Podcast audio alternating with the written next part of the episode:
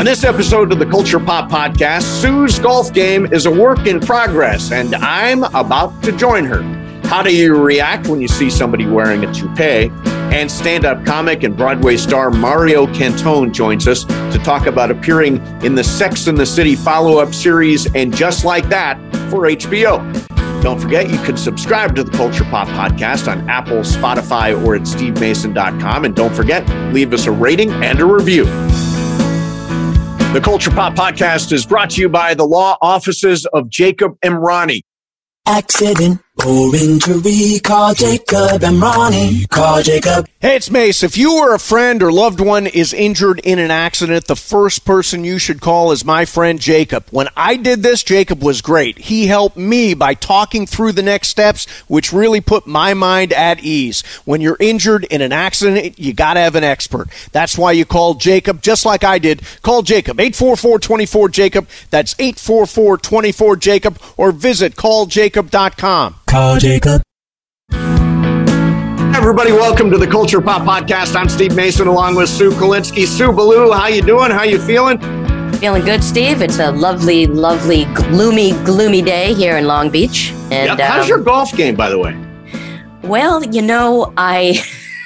I know why I that spoke, qu- well, just I, randomly I, popped into my head. Okay, so I spoke too soon the other day. I told you I've got it. I felt really good. I had a great day. I had like five pars. I had a birdie, and then I went out and played with my uh, my other like three buddies, and I hit the driving range and hitting the ball just amazing, which sometimes isn't always a good indication. Yes, and actually the first two holes were great, and we played with uh, with one guy that we didn't know and the third hole, I almost um, I should should have birdied. I, I didn't par. I like three putted, mm-hmm. and then I unraveled and I oh, started no.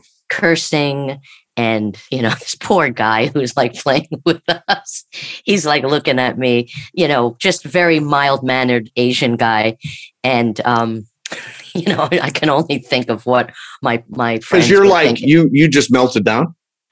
I melted down a little bit. Like, you know, it, was like a par three. I think of like the hole was like, I don't know, 80 yards. And I, you know, take out my pitching wedge and look up and it goes off to the right. And, um, and then it went into from one sand trap into another sand trap. And then I, I actually got my composure. And then on the back nine, it was a lot better. I had a, a couple of pars. I had some unbelievable approach shots, had some great, great putts.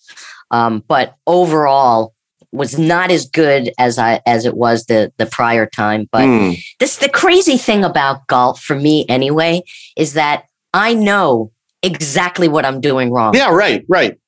It's just being able to have that consistency of it's it's something that if you just tell people, it seems so simple to just keep my head back as I'm going through yes. hitting the ball. Yes. And that's really what it's all about for yep. me.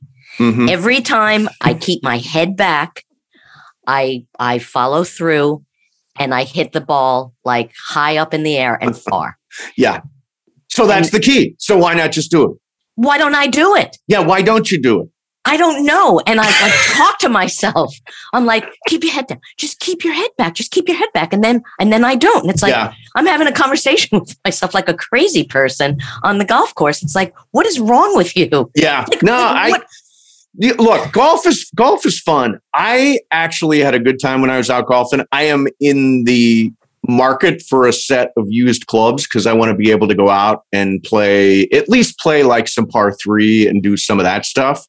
Oh, that's um, great news because I thought you told me that you were done. Yeah, uh, the problem is then then we sit here we have conversations like this. It's like am I enjoying like do you have fun playing golf? Well, I I do when I'm I mean, I would say that probably 60% of the time yesterday I had a great time. So 60% of the time yesterday you had a great time and then the other 40% was you muttering at yourself? Yes. Yeah. 40% muttering, 60% uh, gleeful. yeah, I mean, you know, our, our for our mutual friend Dave Singer, uh, who just had a back thing that he's gotten over with. He's he's gone back to uh, play at uh, Rancho Park. uh, my home course. It's an executive course, my home course. Uh, and I decided, you know, so I'll, I'll get at least get a couple of clubs to be able to go out and play so we can go out and, and play again.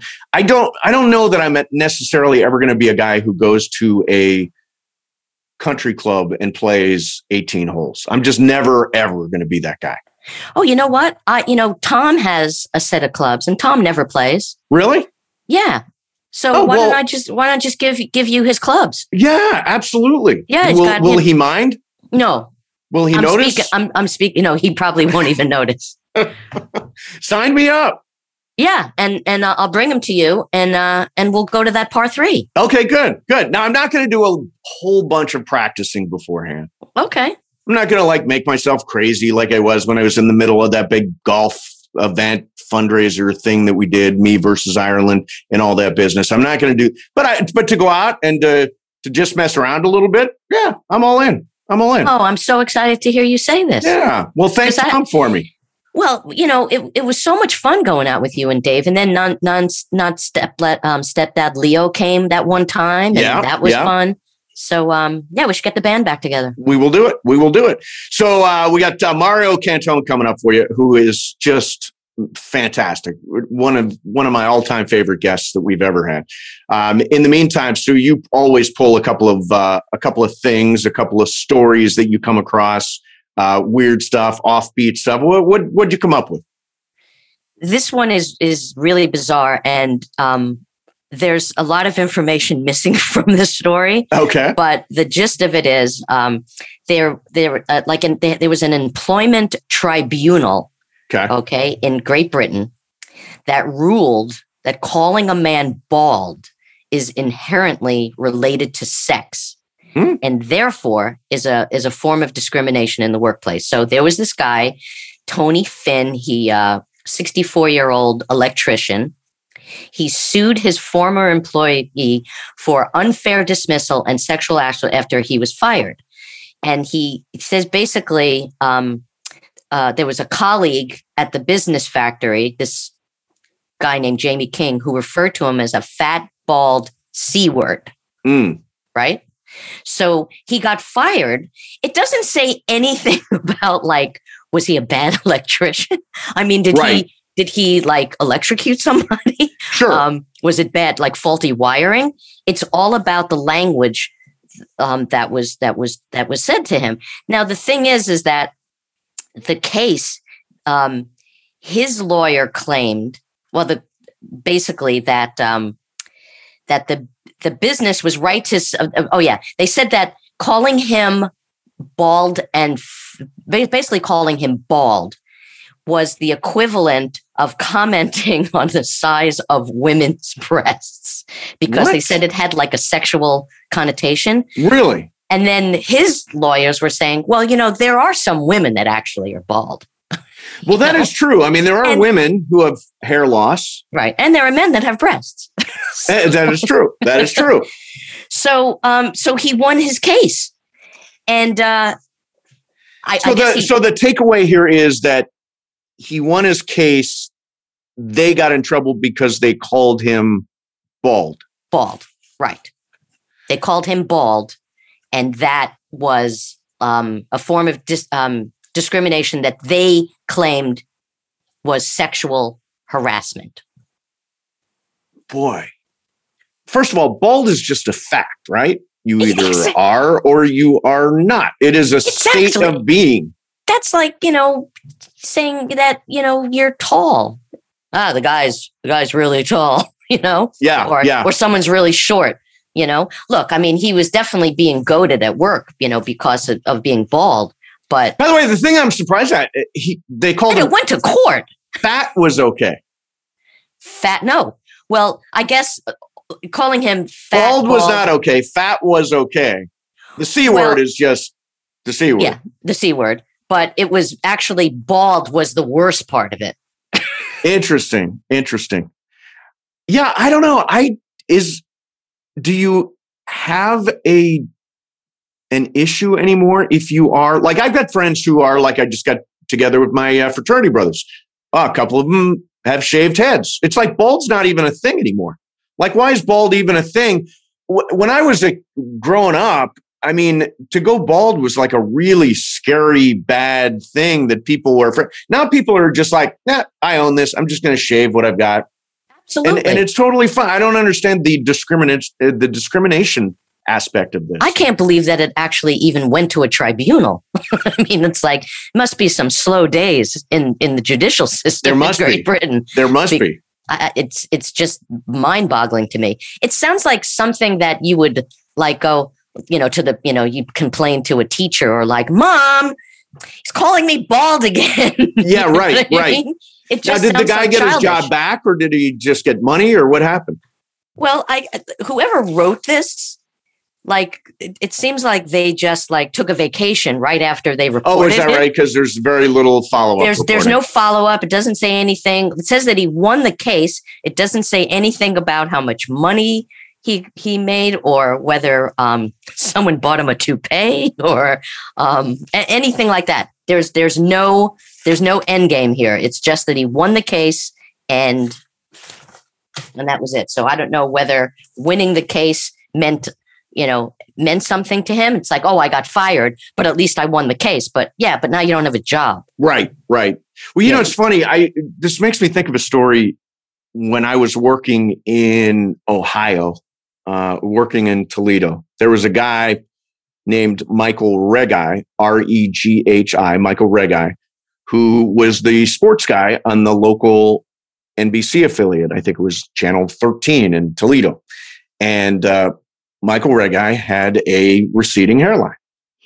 And all of a sudden, one day he showed up for work and had a toupee. Mhm. And me being the the guy that I am immediately went on the air and started calling him Michael Rugai. It was so Oh my god. so brutal. It Oh. was so brutal. But I mean, it's right. Like that joke. You're you're a comic. You know, if you leave a joke like that just laying on the table, doesn't somebody have to pick that up or Oh, else? Oh, absolutely. You can't let that one. That's a fat one over the plate. Speaking of fat ball guys. exactly. So Michael Rugai, uh, we we called him that. It turned into a gigantic thing. He ended up leaving the market. I think going to Cleveland maybe three months later. Never talked to him again.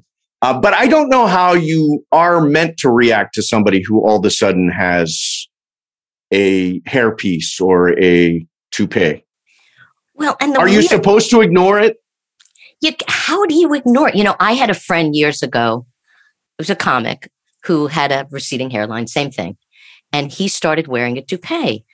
And I actually looked at him one day and I said, You have to take that off. It is completely ridiculous. You know, and he was a good friend of mine. Right. I was like, maybe a lot of a lot of people are looking at you and thinking the same thing. You're a good-looking guy. Yep. Do you really think that you're not getting women because of that? That is not the reason. I don't know what the reason is. Um, I, but that is definitely not the reason. Yeah. Um, I remember, you know, this is funny. When I first started dating Tom, you know, because Tom, you know, he has a, you know, his hair is thinning, you know, yeah. Right. and um, I guess, um, well, right before I started dating Tom, his uh, our neighbor, his neighbor, who became my neighbor, was uh, describing him to some woman and saying something about his hair, you know, thinning. You know, she was giving like physical attributes about him, and he Mhm. got kind of insulted about it. And I said, "You are." The only one who's thinking about it, Tom. I said, I mean, she she made that comment to her friend. I said, but I, that like women don't really care about stuff like that because there are guys. I always think of like guys like Ed Harris, who's just so hot and sexy. You know, Mhm. I mean, it's it's just not an issue, and unfortunately, it's an issue for the guy because you know you're losing your hair. I mean, But it's you know what it is? You know, weird, part of, part of it is. I think, Sue, is that it's whether or not you own it, right? So it's whether or not you own it. So I, I, Michael Rugai aside, um, went on a uh, went on a date, actually a f- series of dates with a guy years ago, um, and good looking dude, ball cap on all the time, um, and I didn't realize until maybe the fifth or the sixth date that there was nothing under the ball cap that he was Yeah. he was bald and so for me it was the fact that he was hiding it and wasn't owning it that Sure. made it not attractive you know what i'm saying like it, a- Totally. a different guy probably ed harris owns it right Right. Right. this guy did not Yeah, I mean, I would be taken a little aback, you know, like probably years ago if I met a guy and he was wearing a hat and then all of a sudden he took his hat off and I was like, oh, bald guy. you know what I mean? right Because, you know, it, it kind of changes what a person looks like. But Sure. I think you're, I think you're totally correct. You know, there, there are guys that are just so self-conscious about it, but it's deeper than that. They're self-conscious about other things about right themselves. well and i, I You was what I thinking mean? about it in this way so i you know we talk i i focus on you know trying to be at a certain healthy weight and all that kind of stuff so there are guys that weigh what i weigh because i probably got an extra 10 pounds on me so so if i just owned it i think i would be better off than if i just spent a lot of time focusing on it you know what i'm saying like i see guys who are heavier than me um, who just don't give a give a fuck, and they they seem to do better. I'm because I'm co- uh, conscious of it. It seems to trip me up. You know what I'm saying? Yeah, yeah, because you know a lot of times you see really hot women with like fat guys. Yeah. Well, my And- dad and- used and to walk. think- my, my dad used to walk around. He'd pat his belly and say, "I own this. I earned Right. this." He would say, "I earned this." Right, right. A little bit more of that attitude would help, whether it be bald or fat or whatever it happens to be. Yeah, yeah. so it's ridiculous. Interesting. All right. Uh, so, tell you what, I'm, I've been excited about this one. Um, our guest today is a uh, stand up comic and actor. He made his Broadway debut replacing Nathan Lane and Terrence McNally's Love, Valor, Compassion. Went on to do not one, but two one man shows on Broadway, including Laugh Whore, which earned a Tony nomination in 2005. He was a regular on Sex in the City. More recently, the Sex in the City follow up series, and just like that. And he was a regular on the Steve Mason, Sue Kolinsky morning show on WNEW in New York, New York, back uh, in 99, 2000, when we were doing mornings there. Mario Cantone joins us. Mario, thank you so much for doing this. Thank you, Steve. That was abrupt. Yeah, well, you know, it's a, there, there's always there's always a beginning. So you're in the middle of show, as You just said. I I don't Yeah. know. You you did a show last night. I did a show. I, I I perform at the Carlyle. There's not too many comedians that do the Carlyle. I think it's like me and Wayne Brady, but we're both very musical too. So you know we have our band and stuff. But I, yeah, I, I I like it there. It's a little jewel of a room, and I usually hate small clubs. But yeah, I think it's because it's the Carlyle and it's very historic and it's the cachet of it and the the you know the elderly elitist homosexual that I am inside of me loves me, loves it, it loves to do it. Yeah. So it so yeah, I did one last night. I'm doing one tonight, and and then I have to go to LA tomorrow to do an episode of Raven's Home with Ah. Rondell Sheridan. And Oh, I was going to say, yeah. Yeah, well, Raven's a good friend too. I mean, I've known her for uh, quite some time. I call her my daughter, so uh, I'm I'm doing that. So that's gonna be fun. Yeah, yeah. So that's my. I'm I'm tired though. I'm like, uh, it's a lot. That's it's just it hasn't stopped since the new series, the and just like that happened. It's Yeah. So let's talk about it and and just like that. you Um, want to? Okay. Yeah, let's do it. Let's do it. so, Sex in the City obviously was a meteoric success. Uh, you were a big part of that. Uh, the show, Not, well, you were not a big part of it. You were It was just of kind of splashes of gayness with me. All right. I only All right. did 12 episodes, you know. I didn't realize in that. the, yeah, I you came, came in, in the, later, yeah. I came in in the third season and I, I did like one episode the third season and then it got a lot of kind of, I don't know, love. It was before social media. So I don't know. They weren't like likes or shit like that. It was just, I don't know. They got, they got a lot of feedback about it. And I ended up doing two episodes the fourth season and then three episodes the fifth season and then six episodes the sixth season. And then I did both movies, which kind of solidified it. And then this happened and it kind of upped the game for me. It's the first time I've ever been a regular on on a series. I've always been a recurring thing. Um, so this is a first. This is a big deal for me. It's it's and it's it's uh nice that it's happening. It's I'm lucky that they. I mean, who knew it was going to come back? I didn't. So I want to ask you, since we both are friends with Michael Patrick King, who is the executive producer. We started with him. We knew him when, didn't we? Sid? We did. Do you know? Do you? I don't know if you know this, but I co-signed for his first credit card. He was living in a basement apartment on the Upper West Side. Could barely afford his rent. Um, oh wow! So did you? Did he call you and say, "I have this part for you"? He did. But it was a one-off. It was one episode, and I was doing an off-Broadway play at the time called The Crumple Zone, and I wasn't sure they were going to let me out of the tech rehearsal. Which tech is you stand around and they light you. It's like, really, you're not going to let me out for the day? Uh, so I was like, I don't care what you can fire me. I'm I'm leaving. I'm doing the episode. Um, so and so yeah, he wrote he and he wrote it for me, and I went in just as a um, formality to read for them, and and that was that. And then the rest is history. That took a very long time to get up to this point. So yeah, but yeah.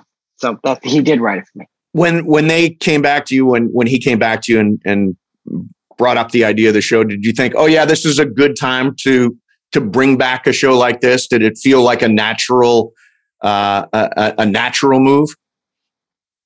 Um, well, because we didn't do the third movie, I thought, yeah, it's a natural move because people were really disappointed and they wanted to see it. Yeah. And I didn't know what capacity I was going to be used in. I don't think he really knew either right away. Um, but I mean, I was, I mean, in my mind, I was like, I better be a regular on this thing. I hope so. And, you know, I didn't even have to ask. They, he just kind of went in that direction with it for me and for Willie. Um, so yeah, that was that. And I, I, I was, look, I was just happy it happened. You know, whether it was a good time or not, I was like, who cares? Let's go. right, right, right. Yeah. How, how, much, how much input did, did, did was afforded to you um, for your well, character? I, I mean, you know, he writes very specific. First of all, he writes beautifully for me. I feel like he writes for me better than anybody. He's it's just glorious stuff, especially this last uh, the new series. So, um, I mean, I, I, I don't improvise that much. I, I think the most, I maybe improvised one little line in my first episode years ago, and I think the first movie it was a writer strike, so he couldn't rewrite, so he let me improvise, and he used a lot of some of of, of, of that. Um, in this one, there was a few little things here and there, but mostly it's him because he knows me so well. He just knows what I sound like. How privy are you to uh, what's coming up in future episodes? I mean, did you I have know, no idea. like Mr. Big? Was that like a total shock to you when he was yeah he uh, the episode? I knew that, but I knew that was going to happen. Like I remember the first table read of of and just like that. He was like, "They didn't send you the scripts." I was like, "No," and he was like, was like, don't get mad. I said, I don't care. I said, I'm not one of those people who's like, I need those scripts. I need to, you know, I, I'll, I'll, I'll see it at the table read. That's how I like to do it. I don't need to be privy to these things. I don't. Uh, and I'm not one of those people that's like, Michael, can I talk to you for a second about what this says? I don't do any. I keep my head down, or I actually keep my head, fo- head forward, and I just do what he tells me to do. Because even if I doubt it in my head, when I see it, I go, "Oh, he was right." You know, I, I, I don't. He's. I would really walk into a room blindfolded with him. He's just. He's. He's um, blindfolded uh, with it. I would. I would because he just knows what he's doing. With me, he really knows what he's doing. Yeah. What do you, so, what yeah. do you think makes that show gives that show such appeal not just from you know 20 years ago but for today. Like what makes it relevant? Why why has it worked so well? Well the original series when you watch it now it just holds up. And i don't know it was just ahead of the curve and it, it women just you know women love it. I mean there are men that love it and gay men love it of course. But um I don't know. I can't even answer that question. I have no idea what it is. It's just the quality's good. That's how I feel about it. And you know, women want to be those women, and they all. I mean, because it was four of them. You know, I'm Carrie, I'm Miranda, I'm Samantha, I'm Charlotte. They all think they're some one of those people. I mean, I've had. I remember when it was at the peak when it, when I first realized how big it was. I was in New Orleans at like a block party, and I was being like grabbed in every direction. That's never happened before, and I was like, oh. And one girl was like, "I'm Carrie." I was like, "You're not Carrie. You're not Carrie." You're who you are. What's your name? Michelle. You're Michelle. Um, so yeah, they all they, they all relate to it. And you know, it's the interesting thing is I, I live down the street from the meatpacking district where they filmed a lot of the original series, and uh, it made it accelerated the renovation and the rebuild of the meatpacking district, and it being this cool area. It did that. So that's that's something it did just kind of uh, geographically. Um, and I can't go down there on, on weekends because drunk girls in short skirts scream at me. So, um, you know, the, the boy, if I was straight, huh? Uh, yeah, but yeah, your, your, your character is a uh, is is a baker. Is is he's a, a thank God because he was a he was a wedding planner in the original. I planned Charlotte's wedding and, and then Carrie's wedding in the movie, and I, I was a wedding planner. That's what I did. And I couldn't plan a wedding if you paid me a million dollars. I didn't get that gay gene. I don't I have to say to my husband, does this match? Is this okay? I mean, I know what looks good on me when I put it on, but I don't like a wedding dress. Like when I the first episode I did early on in in 2000 where, or 99 where, where I had to say like, okay, the, the pink applique with the lace. I was like, I don't know what that means. I have no idea. Shoes, don't care. You know, I don't care about that stuff. Um, so I bake in real life. And before COVID, I had a sourdough starter. And um, and I was making sourdough bread. And Michael didn't even know that. He knew I baked though. He knew that because he's known me for years. And he was like, I think I knew. I'm like, yes, you had. Of course you did. It was in the back of your mind. Why did you make me a baker? Um, so and in the in, in the new series, I say, I, I Charlotte says, who knew this little smelly sourdough starter was going to, you know, erupt into this business? And I had a sourdough starter, and I showed Michael. I said, look, I have pictures of me on Instagram with my sourdough bread, and I had the starter, and you have to feed that starter every day, or you got to put it in the refrigerator, and you can feed it every few days. So when I traveled, I had to fucking travel with it.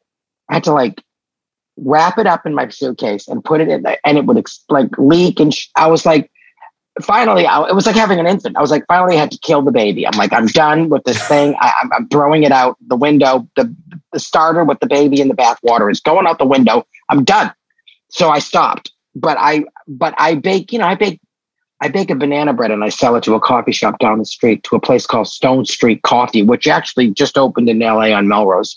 Mm. Um, it's bathtub gin is upstairs, Stone Street Coffee is downstairs, and then here it's smaller. It's a it's a small little storefront coffee place, and in the back there's a speakeasy called Bathtub Gin. My friend David also owns it, so I I bake banana bread for him. Not you know every week. I do have a life, but when I feel like it, I bring him banana bread, and you know he pays me for it. Were you were you doing this stuff back in the day when we were doing stand up together? I was always baking. Yeah, I think I was baking banana bread, and I was baking brownies and and blondies and you know, whoopie pies and and you know, I make the best sweet potato pie a white boy ever made. Um, I, I, make a lot of stuff. I love baking. I do. The yeast stuff though, like that was new for me. I never did like yeast breads, but and they came out really good. I want to do it again, but I have to get a good starter. I have to get somebody to give me some ancient old starter. Now, what is it? What is it about the starter that that it makes it so difficult to? I don't. It, it, it, gives it the sourdough taste. I mean, that's what does it. I mean, you can make it with yeast, but sour the starter. Some do half and half yeast and starter. I don't know. It just. At what age know. did you start this process? Baking? Oh well, my yeah. mother did not want me to bake. She thought it would turn me gay. I was like, really? I was like, what am I gonna snort the baking powder and it's going to make me a flaming homosexual.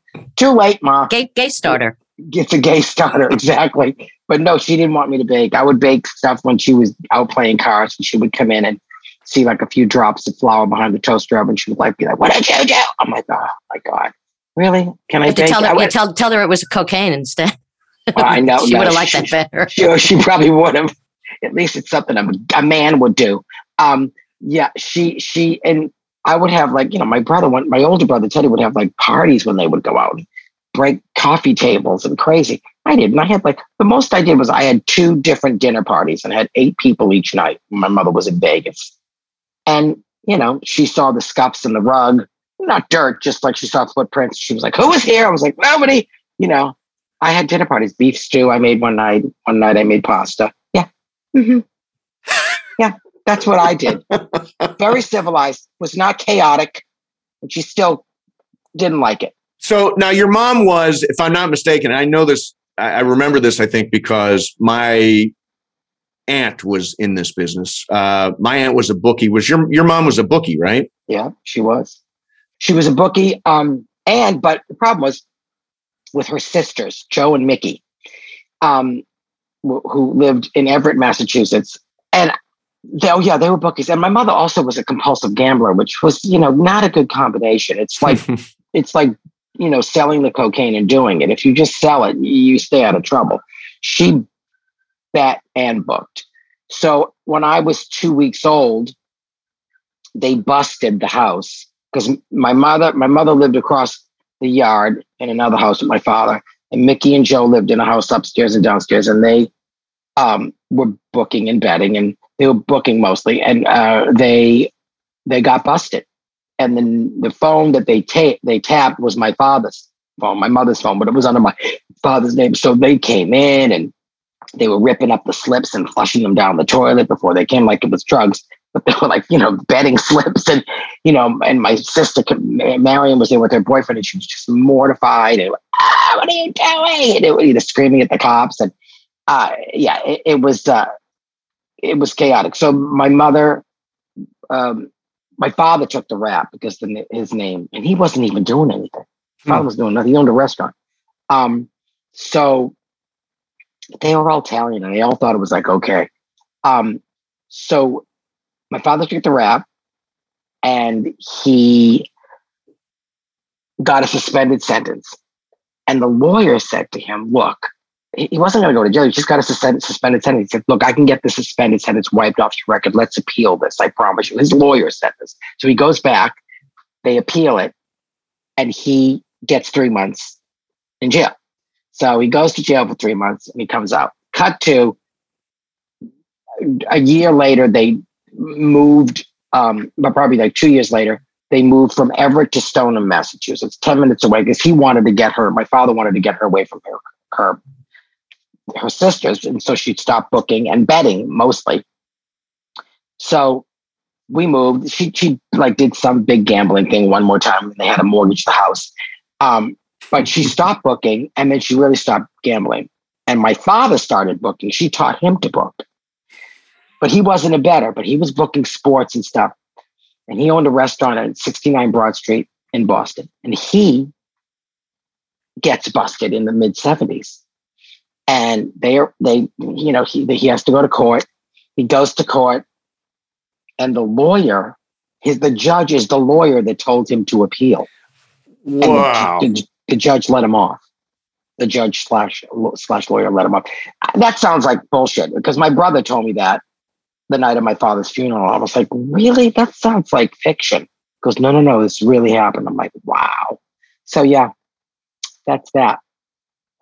And um, yeah, my father owned a restaurant in Boston called Cantones, and um, in the 70s and the early 80s, it was like one of the hottest new wave rock and roll clubs in the, in Boston.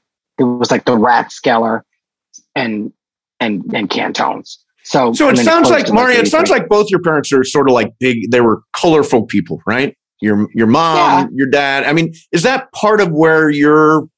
Because because you're you're a, a, a, a an unbelievably entertaining, funny, charming guy. Does a lot of that come from from your No, parents? my, my mother was funny. She was dark and moody and very depressed, but she was funny. My father was a sweet guy. He wasn't really hilarious. Um, my mother's family, though, like my my my cousins and my aunts, they were all very, very funny. My sister was very funny. It all, it all probably uh, comes from that. My mother also was a singer on the radio on WMEX years ago, Hmm. um, like when she was young. That's what she wanted to be was a singer. She had a good voice. So all that music comes from her too. The music that I love, like she loved Judy Garland, and which in turn, you know, is the thing that probably made me gay. She used to make me fucking get up on the table, and I knew every word to the Judy Garland Carnegie Hall album, double album set. At two years old, I would get up on the coffee table and sing it. And then she didn't like the fact that I was gay. I was like, mixed messages, ma. Right. Right. And she was concerned about the baking. I know. the baking, the Judy, and then Funny Girl. I love Barbra Streisand, and she used to make me sing that. You know, once that came out, you know, I would sing for company. She, you know, she knew she thought I was very talented. When she would come see me at shows, she was very proud, but she didn't show it too much. But she also thought I shouldn't do this because it's a horrible business. Because she saw my sister go into it, and my sister went into it and moved to New York. And every time she auditioned, it was always like between her and someone else, and then someone the other person would get it. She just knew it was a wretched, difficult business. And I was like, well, I don't know what else to do. So this I'm doing it. Well, why don't you, you know, be a teacher? I was like, I don't want to be a teacher. Well, take something to fall back on when you go to college. You know, well, if you're gonna we're gonna be an actor, why are you going to college? Why waste the money? I'm like, because I want to go to college. So, you know, So she had this fear that you were going to be gay. What what what was her reaction when she found out you were gay? Well, you know, I never said it to her, but she knew. I would go to Provincetown on week some weekends, she it was very, it was just, it was difficult. It was scary because she scared me, and I would just leave and go, and she, well, it was weird, and she knew. And I remember when I was in Provincetown for the summer after my freshman year in college, and now my sister was always playing there every summer. She always played the clubs because she had her nightclub act. So it was okay that I was there, and my cousin owned the Pilgrim House at the time. So it was okay. It was kind of okay that I was there. But I remember one time she came to see me and my father came. My father was amazing. My father put his arm around me. We were walking down Commercial Street. He bought me a ring, you know. Um, I mean, he was like, you know, Woody Allen. Um, so he, he, I'm kidding. He was, but he, he was like, you know, my father was so straight. It was ridiculous. But he always said to, because I was remember watching the Menendez trial and he was like, he, you know, he, my father had a lot of other women, and he was like, and I said to him, Dad, I know you've been with a lot of women, but thank you for never touching us. What the fuck are you talking about? You know, because like you know, that's not even like it's so because that's so common in the world, hmm but it was so foreign to me because like I didn't grow up with that. I didn't know what that was. I didn't know anybody really else that did. Um. Anyway, uh, that's off the track. We're talking about incest now and abuse. Um, um, so he, um, I don't know even know where I was going now. How about that? What was I saying? Well, I think he was supportive of, of you. He was supportive. He was, yeah, he was like in Provincetown with me. He was getting to my mother. I remember I was actually, I was, I was doing stand up there in Provincetown that, that summer after uh, college, but I mean, after my freshman year. But I also one day was dressing one of the drag queens because they needed a dresser to help. And my mother was at, in the show with my sister, and she like some she was nervous and talking a lot, and someone told her to be quiet, and she like went after them, and it was this whole fight, and she was screaming, and it was awful. And it Mm. wasn't even about that; it was about me dressing this drag queen. I've never told that story. Yeah, so she, it was awful. Yeah, it was painful. She was she she's the reason why I'm probably a sad clown. Is my mother. Hmm. Yeah. Oh. You know, look, I've been in therapy for 30 years. I'm fine. But but that, you know, you always have that Sure. Sure. the woman, woman So so she work never she never came to terms with it with with. Oh, you, God, no. Oh no, I don't think so. huh? I don't think so. But she knew uh, but she, you know, she'd always say stuff to others like she knows well well Mario would do this if I asked him, like, you know, she would always she would she knew that I was a good guy, a good person. Because there was I never was a you know, I was never a a, a, a, a, a rowdy, crazy kid. I mean, I was obnoxious and Yeah. loud sometimes, but I was also um I think I was a good kid growing up. Mhm. I never gave her any shit. She didn't have to bail me out of jail, you know. You know, it's interesting to me because you talked about how your father couldn't have been straighter and your mom was actually theatrical. So you would think She it would have been. So you would think it would have been the other way around. That she would Yeah. would have been the one to be more accepting. Yeah, more of a Mama Rose. And yeah, no, she's no. But even Mama Rose probably wouldn't have liked it if Baby June was a lesbian. So, you know, sometimes that has nothing to do with it. Wow. they'll have to they'll have to do a uh, a new version of of that show. Yeah, Yeah, I know. We'll have to We revisit gypsy. Gypsy. Yeah. so tell me about the very first night you got on Broadway. You uh, replaced, uh, you took over in Love, Valor, Compassion. What's it like to to you know after all of this growing up and dreaming, and you know you're in Boston, now you're in in Well, on Broadway. you know, What's that like? I had a kid show. I was doing stand up and then I had a children's show for five years called Steampipe Alley, which was actually an incredible time for me because it was like a lot of adults watching. It was a sketch comedy kind of game show, crazy, fucked up thing where I had like games like Find Sammy Davis Jr.'s Eye in the Pie and Luciano Pavarotti making the kids play musical chairs with whoopee cushions while he pumped gas and ate beans and sang opera. It was so weird. We had, you know, sketches like Raging Pan, which was Scorsese's version of Peter Pan, with De Niro as Peter Pan and Joe Pesci as Captain Hook. It was like crazy, crazy, crazy, crazy. Well, how'd you get away with all this stuff? How did No, that? it's, and it was a kid show Yeah, it was a too. kid Kid show. show. Eight to 15 was the target audience, and what, like 50 year old prisoners from Newark prison would write me letters. Um, but we got away with it because my executive producer, Bob Woodruff, may he rest in peace, just let me do whatever I want. Mommy Dearest obstacle course every Mother's Day. We have our obstacle course every Sunday that was themed differently. But but it was it was just we got away with it because it was the from 88 to 93, which you know, you couldn't do that stuff anymore. I'd be arrested. Now I want to ask you: Was it was it your idea? Did you pitch the show, or someone no, came to you? No, they auditioned me to it, and then they wanted to make it like a soupy sales thing where it worked on both levels.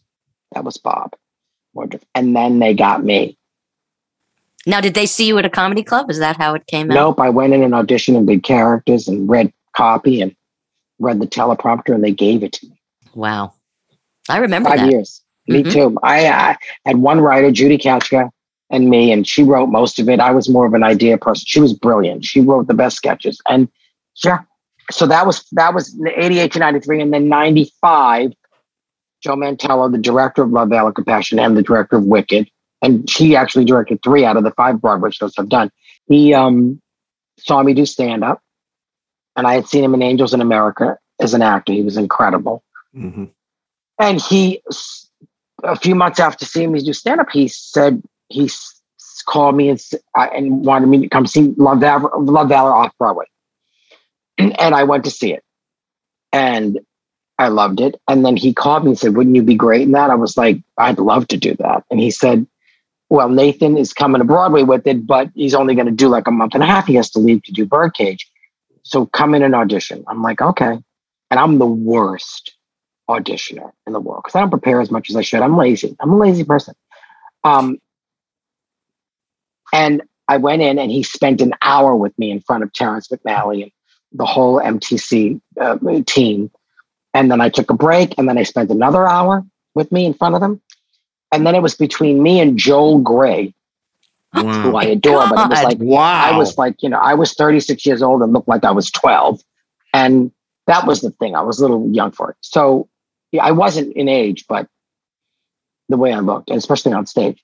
So, um, and then I waited two fucking weeks and I had to go do a corporate HBO gig in Vegas. And as I was flying home, I'm like, I hope this plane doesn't crash because I'll never know whether I got it or not. And I got home and the phone rang and I got it. And Wow. it was, I had 10 days of rehearsal. It's terrifying. And I remember John Benjamin Hickey, who's my friend to this day and I adore, uh, who just directed a brilliant revival of Plaza Suite with Matthew Broderick and Sarah Jessica Parker. I love Neil Simon and it's, they're so magnificent and it's so good. I saw it twice. Um, so John would torture me. John Hickey would be like, pretend he was Sid Luft and I was Judy Garland. He was like, you fucking whore, get out there and do your, do your, get out there, go and push me out there. But he, he was like, you're a drunk, you're a drunk and you can't sing anymore. Like he would do shit like that with me. But he's the one that was like, I had contractually, I had three more days to go on. The understudy was going to go on. and the cast was incredible. Justin Kirk and John Glover and Steve Bogardus and Randy Becker. Oh my God, that cast. And they were all like, you can do it. So I ended up going on the day after Nathan left. And I remember Joe was like, go watch it with Nathan and just see. I watched it once. I couldn't watch it again. I, I was like terrified. I'm like, the laughs that he got. I'm like, I can't do this. But I did pick the moments and steal from him for sure. Um, but I think I made it my own too. I, I had a blast. I, I, I, it was the, it was. I always say it was all downhill from there. it won the Tony Award for Best Play that year. I mean, it, Yeah. was, it was, it was great. Wow. Yeah. Wow, that's that's amazing.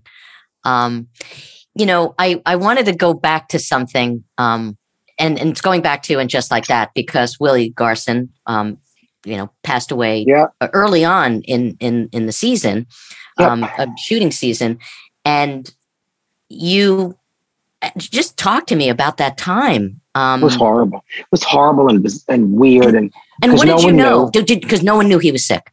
no, Sarah knew, but you know, she said to her, "Please don't say anything." And so she didn't. They were best. They're very very close. And he told me like a couple of weeks, and he we did the first we block we did a block shoot of the first three episodes. So we did the first three episodes kind of all out of sequence. So he only was really in two and a half episodes. I mean, he only he didn't.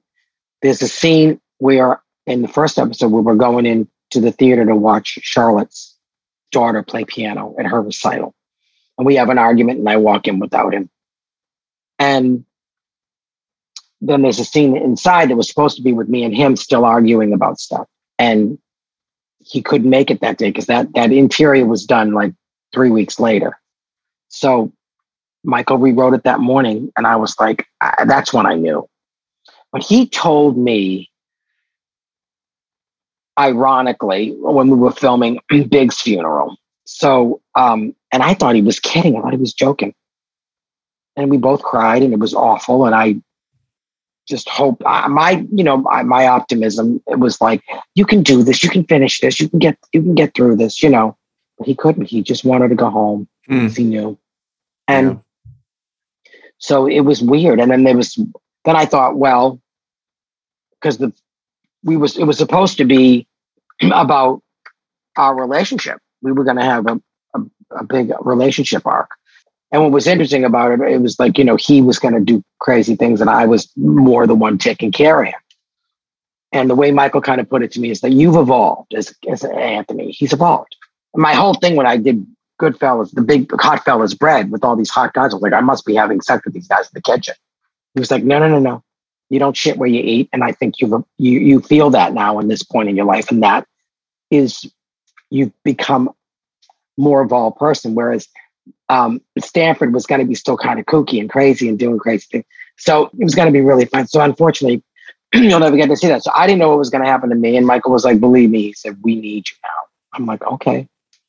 And he he put his money where his mouth is. And you know, and you couldn't, like he said, Michael said this in interviews, you couldn't kill off Stanford because we already killed off Big. So you Yeah. can't you had to find a way. And people were like, well, you think, are you happy with the way they wrote him out? I'm like, well, you write it if you're not happy with it. I actually was. ha- I liked that scene between me and Sarah. I thought it was a good scene. So, you know, you had to do it and we, we were in the middle of it and we had to just kind of Yeah. keep going. But we, Sarah took care of people. She took, the day I came in was the day after. I came, my, I came in the day after he passed away. Was the my first day back at work during it was after he passed was like the day after, and I just broke down. And she held me, took me out because I'm sure she had her moment the day before. Everyone did. So yeah, they we just kind of all um, huddled together, and Hmm. there's a lot of love on that set, and we just kept moving forward. And um, yeah, it, and this, you know, there's there's a, a thrill of my character is focused on, but and I have survivor's guilt and sadness about it, and I don't know. It's a very mixed bag of emotions. Yeah. Yeah. yeah, You know, it's interesting because when I found out that the show was coming back and that Kim Cattrall wasn't Yeah. coming back, which Yeah. we all knew, I thought, hmm, would be interesting to have her be the one in the group who died. because Well, because she had cancer in the in the, in one of the episodes too. In, in the last exactly yeah. exactly and here are Yeah. you know because i think of you know my group of friends that that i grew up with that i've been friends with forever and you know we haven't had that one person in our group that's not here anymore and i thought that that would be such an interesting story but i don't know whether michael already knew what he wanted to do with mr big I think he know, did. Yeah. Yeah. I think he did. I think I think, you know, he knew this for a while and that's why he didn't want to do it. And if they did do the third this this new season of And Just Like That, that he was gonna do it in in this. And I also think Michael doesn't like to go the predictable way. Like that's because she had cancer. You think, well, she doesn't want to do it, you can kill her off. And I think I love the way he handled it in this with the Mhm. texts and mhm, thing in Paris. It was, you know, mhm, but mhm. people now know that, that, that that's it. She's not coming back. She doesn't want to do it. yeah And that's yeah, yeah, okay. yeah. You know, Yeah. she doesn't want to do it. And, uh, and it's, it's fine. And, you know, we, w- we, had, we had a great time. It was a long shoot. It was stressful at times, but you know, Michael is, um, you know, he's, he just knows how to work with me and he, you know, he's brutal to me sometimes, but I'm like, go ahead. You know, he's, he's just, he, he, he, know, he'll shake me and be like, "Uh, what, you know, he gets impatient, but I like that. I like a director that is tough. I, I, I came up with that. I'm not a pussy when it comes to stuff like that. I mean, he's certainly uh, one of my best friends and he's loving, but I know how he works. He, you know, he wants to get it done and he wants the best out of you. And he is brilliant the way he works with Asa. And I, I was talking to Sarita Choudhury about it. We love that about him, that he's, that he's, you know, gets it out of you. I want to tell you something funny. You know, years ago, you remember Frank Chindamo, right? Do you remember Yeah. Frank Chindamo? He he Yeah. started this thing when we were young comics. It was called uh, Fun Little Movies, where he took two minutes of your set and he made a little film out of it. Oh, yes, yes, So, you- yes, yes. so Michael, um, they shot it in my apartment, and Michael was directing me. He, Frank was the director, but he had no idea what he was talking about. So Michael it. stood. Michael stood behind him, and anytime Frank said to do this, Michael just shake his head. So, so Michael basically directed it without Frank even knowing that he was Yeah. doing it. But that that's Michael, you know, and we all knew Yeah. we all knew that about Michael. You know, I mean, very early on, we knew that about Michael. Oh, he was. Yeah. He would always throw bits at me. Okay, you're, you're Joan Rivers, and Edgar just died, and you're you're on a cruise with Melissa, trying to grieve and get over. Go, and I would have to do it. You know, he he would do that in the car on the way to a gig in Jersey. Yeah, Yeah. but he he he's. yeah. I love him to death, and he, you know, look, he he put me on the map. So I want to ask you if you still do your uh, Christmas show at uh, Caroline's. No, I, I haven't worked Caroline's and so I've gone through so many clubs. Um, and not because of anything, just I did Caroline for the longest time. Um, Because I think I saw you do your Christmas show twice at I- Caroline's. It's fantastic. I fantastic. did. I, love doing my Christmas. I haven't done it in so long. I still do some of that Christmas material, like the Rudolph stuff. And, you know, I, I love, I do that at the Carlyle still because, you know, that I keep doing that bit about that he, he Rudolph is gay because I've been doing it for 25 years. And the, the New York Times just did an article on it like two years ago. And I'm like, catch up. I've been talking about this forever. like, you don't even know that I've been doing this bit. I've done it on every television show and it kills. And I, that's why it's like a great repeat. I just do it. But yeah, I, I, I, I have, I, I, but I, I, and I, and you know what I just brought back from that show too? And I do it at the Carlyle because at the Carlyle, I'll do, I, I, know it's in musical rooms. I do it. Look, so much of it is stand up, but I added music, uh, more music um, than usual. Um, is the there was a Peggy Lee bit I did, which was all about I take it was I rewrote and uh, um, is that all there is? And the beginning of it starts off in Christmas with the house burning. Um, but it, it- so I just I start I, I've been doing that again, and I was afraid to bring it back, but like it kills and it's such a weird bit. Um, and I know in Laugh Whore I did the Jim Morrison Christmas, which was another musical thing. Yeah, yeah, yeah. So I don't I I I, I haven't done it in a while. My husband and I did a show together, um, mostly music, and talking about the dynamics of our relationship. Certainly not a chrono- chronological thing, and certainly not. And then I did this Broadway show, and I sang this. We didn't do any of that. Talked about our the dynamics of our relationship. It was a really good show. We did it at Lincoln Center. It was part of the American Songbook series. And then we did a Christmas version of it at the cutting room, which was really, really good. But, you know, I did Caroline's for years. and then I did Gotham for years. And now I'm at the Carlyle. And I'm like, I'm good with this. So what's it like being up on stage now, post pandemic, all that stuff? Is it does it feel like it's back to to normal? Well, yeah. Well, it, it's eight, the Carlyle's an 80 seat room. It's very expensive, and you know it was so I I did it in April, a whole week, and was sold out. And then I just did these two nights I'm doing are sold completely sold out. So I, it, it feels tight, you know. But I haven't gotten the COVID knockwood. I don't know how I didn't because I've been exposed to it every every single. Yeah, um, I haven't gotten it. Sue, you haven't gotten it either. Have you? I have not. yeah. You know somehow what blood type you it. are? You know, You know- I I don't know. I don't either. I- I, don't. Is that is that a thing now? That- sometimes I'm, I'm it's O O positive or O negative. They say either if you get it, it's very mild or 'Cause I- I'm a- I, I'm a, a bit of a stoner, and I've read that uh, there's been all sorts of research that says that if you uh, use cannabis, it there's a correlation between that and not getting COVID. That that could be one because everybody I work with, uh, I work over at ESPN. Everybody I work with has had it except me, and I'm like I'm just like the dumb lucky stoner who hasn't gotten it yet. yeah uh, maybe I don't I don't stone anymore. I used to, but I, I, I every variant I've been exposed to, and I have not got it. I don't know how. Yeah, So, and I mean, especially but- traveling too. You know, oh yeah. Oh god. I still wear my mask on the plane. I don't care. I wear it, but it feels normal again in the clubs. Yeah, the thing is that you know it's not fun to do anymore because you can't say what you really want you can't say everything Good. Okay, so let's go- let's go- let's that's what there. I was going to ask you Yeah. as No, far as the you can't. political correctness crap. Like, No. um, yeah. because this generation z these pussies right.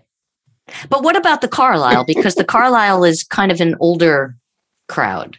i still do what i do i still do i still do what i do and say what i want to say i certainly withhold for sure but it depends on the crowd too um they're older but It's not funny, Conservative? last night sometimes but you know they're the biggest pigs of all sometimes and they enjoy me.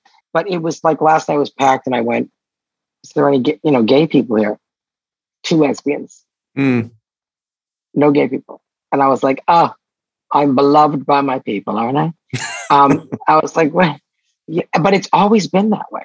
Like i would be up on stage at caroline's in a packed house killing being a gay man in the 90s and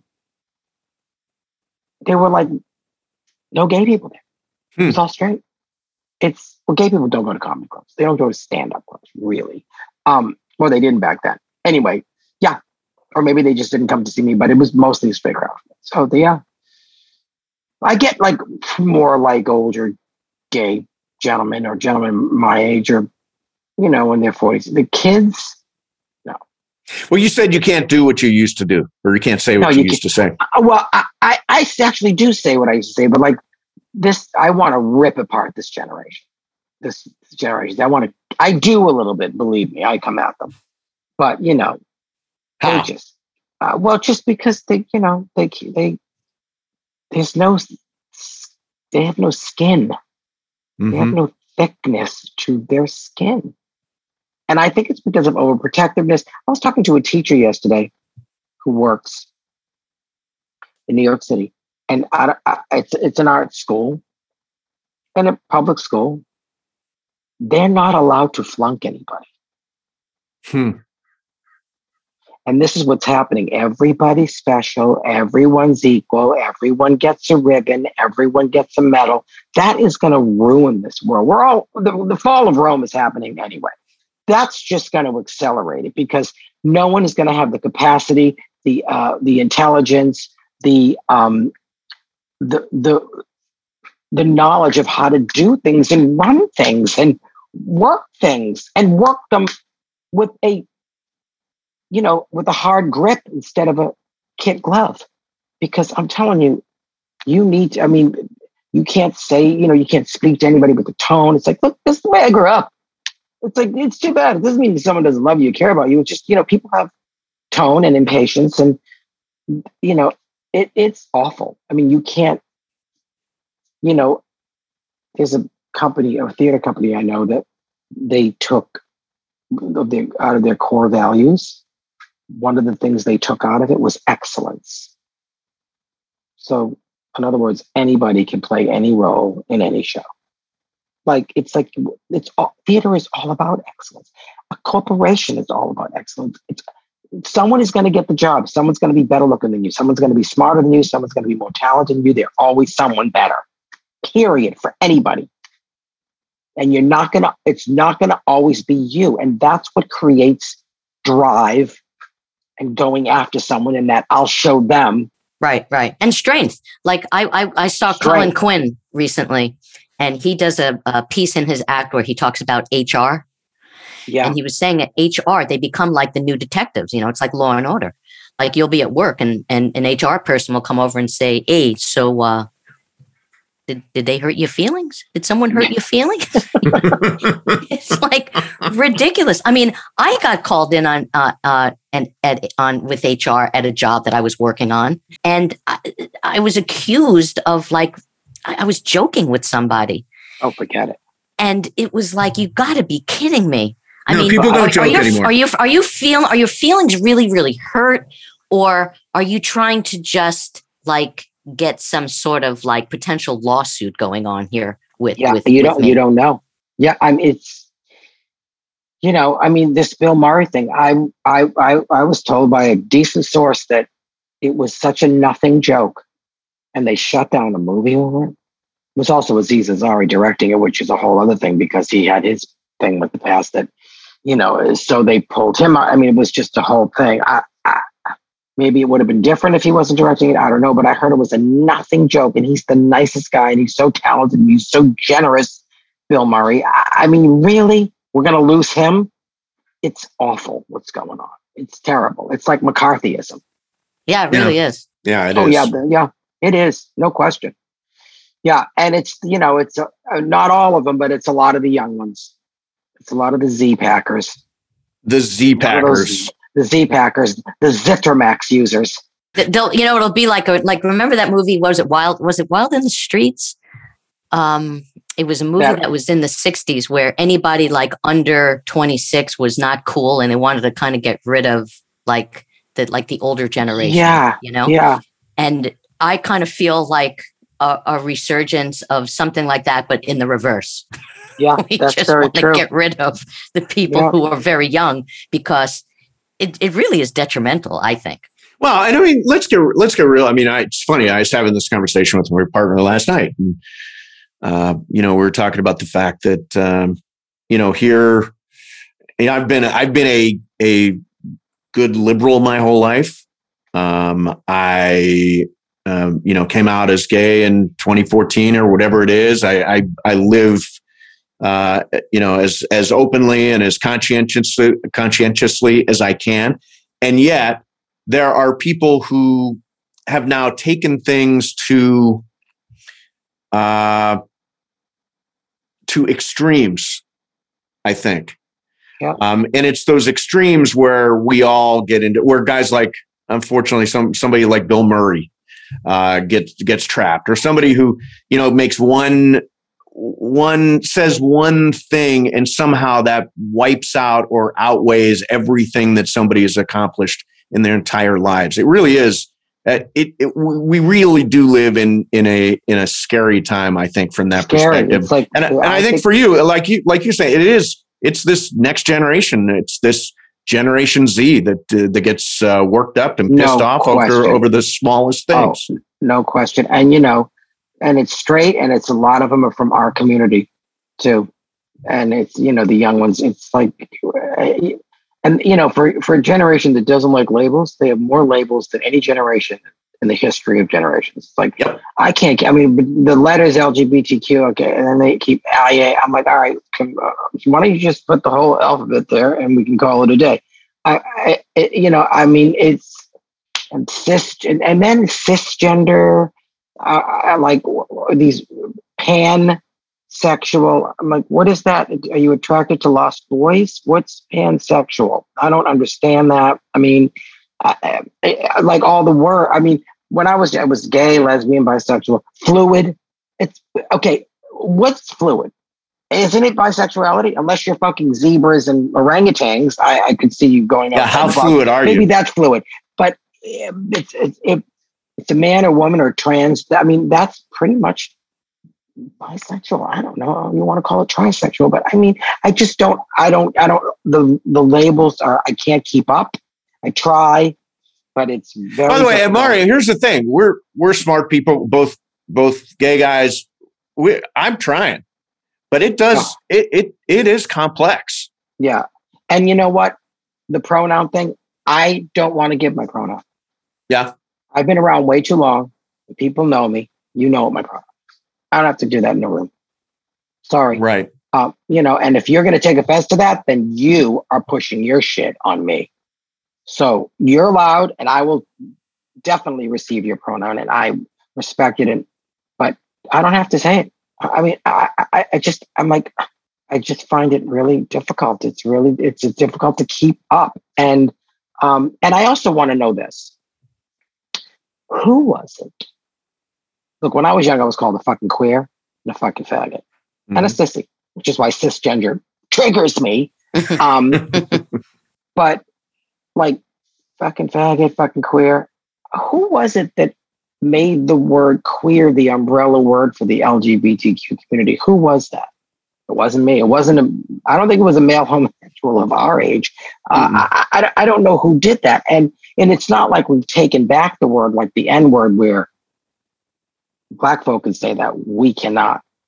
But a straight newscaster on television can say the word queer. Anybody can say the word queer. And I just, I'm like, for me, I'm like, this, just, just use the word faggot. How about fag? How about that? I'd like to hear a newscaster go, uh, today in the fag community, the outrage was burning in Union Square. I mean, how about that? I mean, what's the difference? I was called both of them in a very harmful, uh, scary, Yep. um, bullying way. So I don't get who made that decision.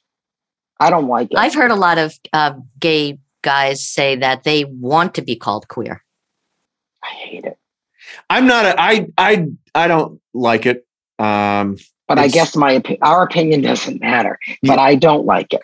and I don't know who's making these decisions. I mean, if we're going, who who like, can I go to the talk to the manager about exactly how these terms are coming down? Because I'd like Yeah. to have a And have a some say in input it. and have a say in it. I'd like to have a say in it too. I, I really wouldn't, but we we don't. And it's also obviously a younger generation that's doing that, and that's fine. But you know, I'm still here, and I still look young, and I'm included too. yes, exactly. You know, it's not as inclusive as they think it is. Hey, last thing I wanted to ask you: Do you think you'll ever actually? Because I, you know, when I leave for work every day, The View is on TV.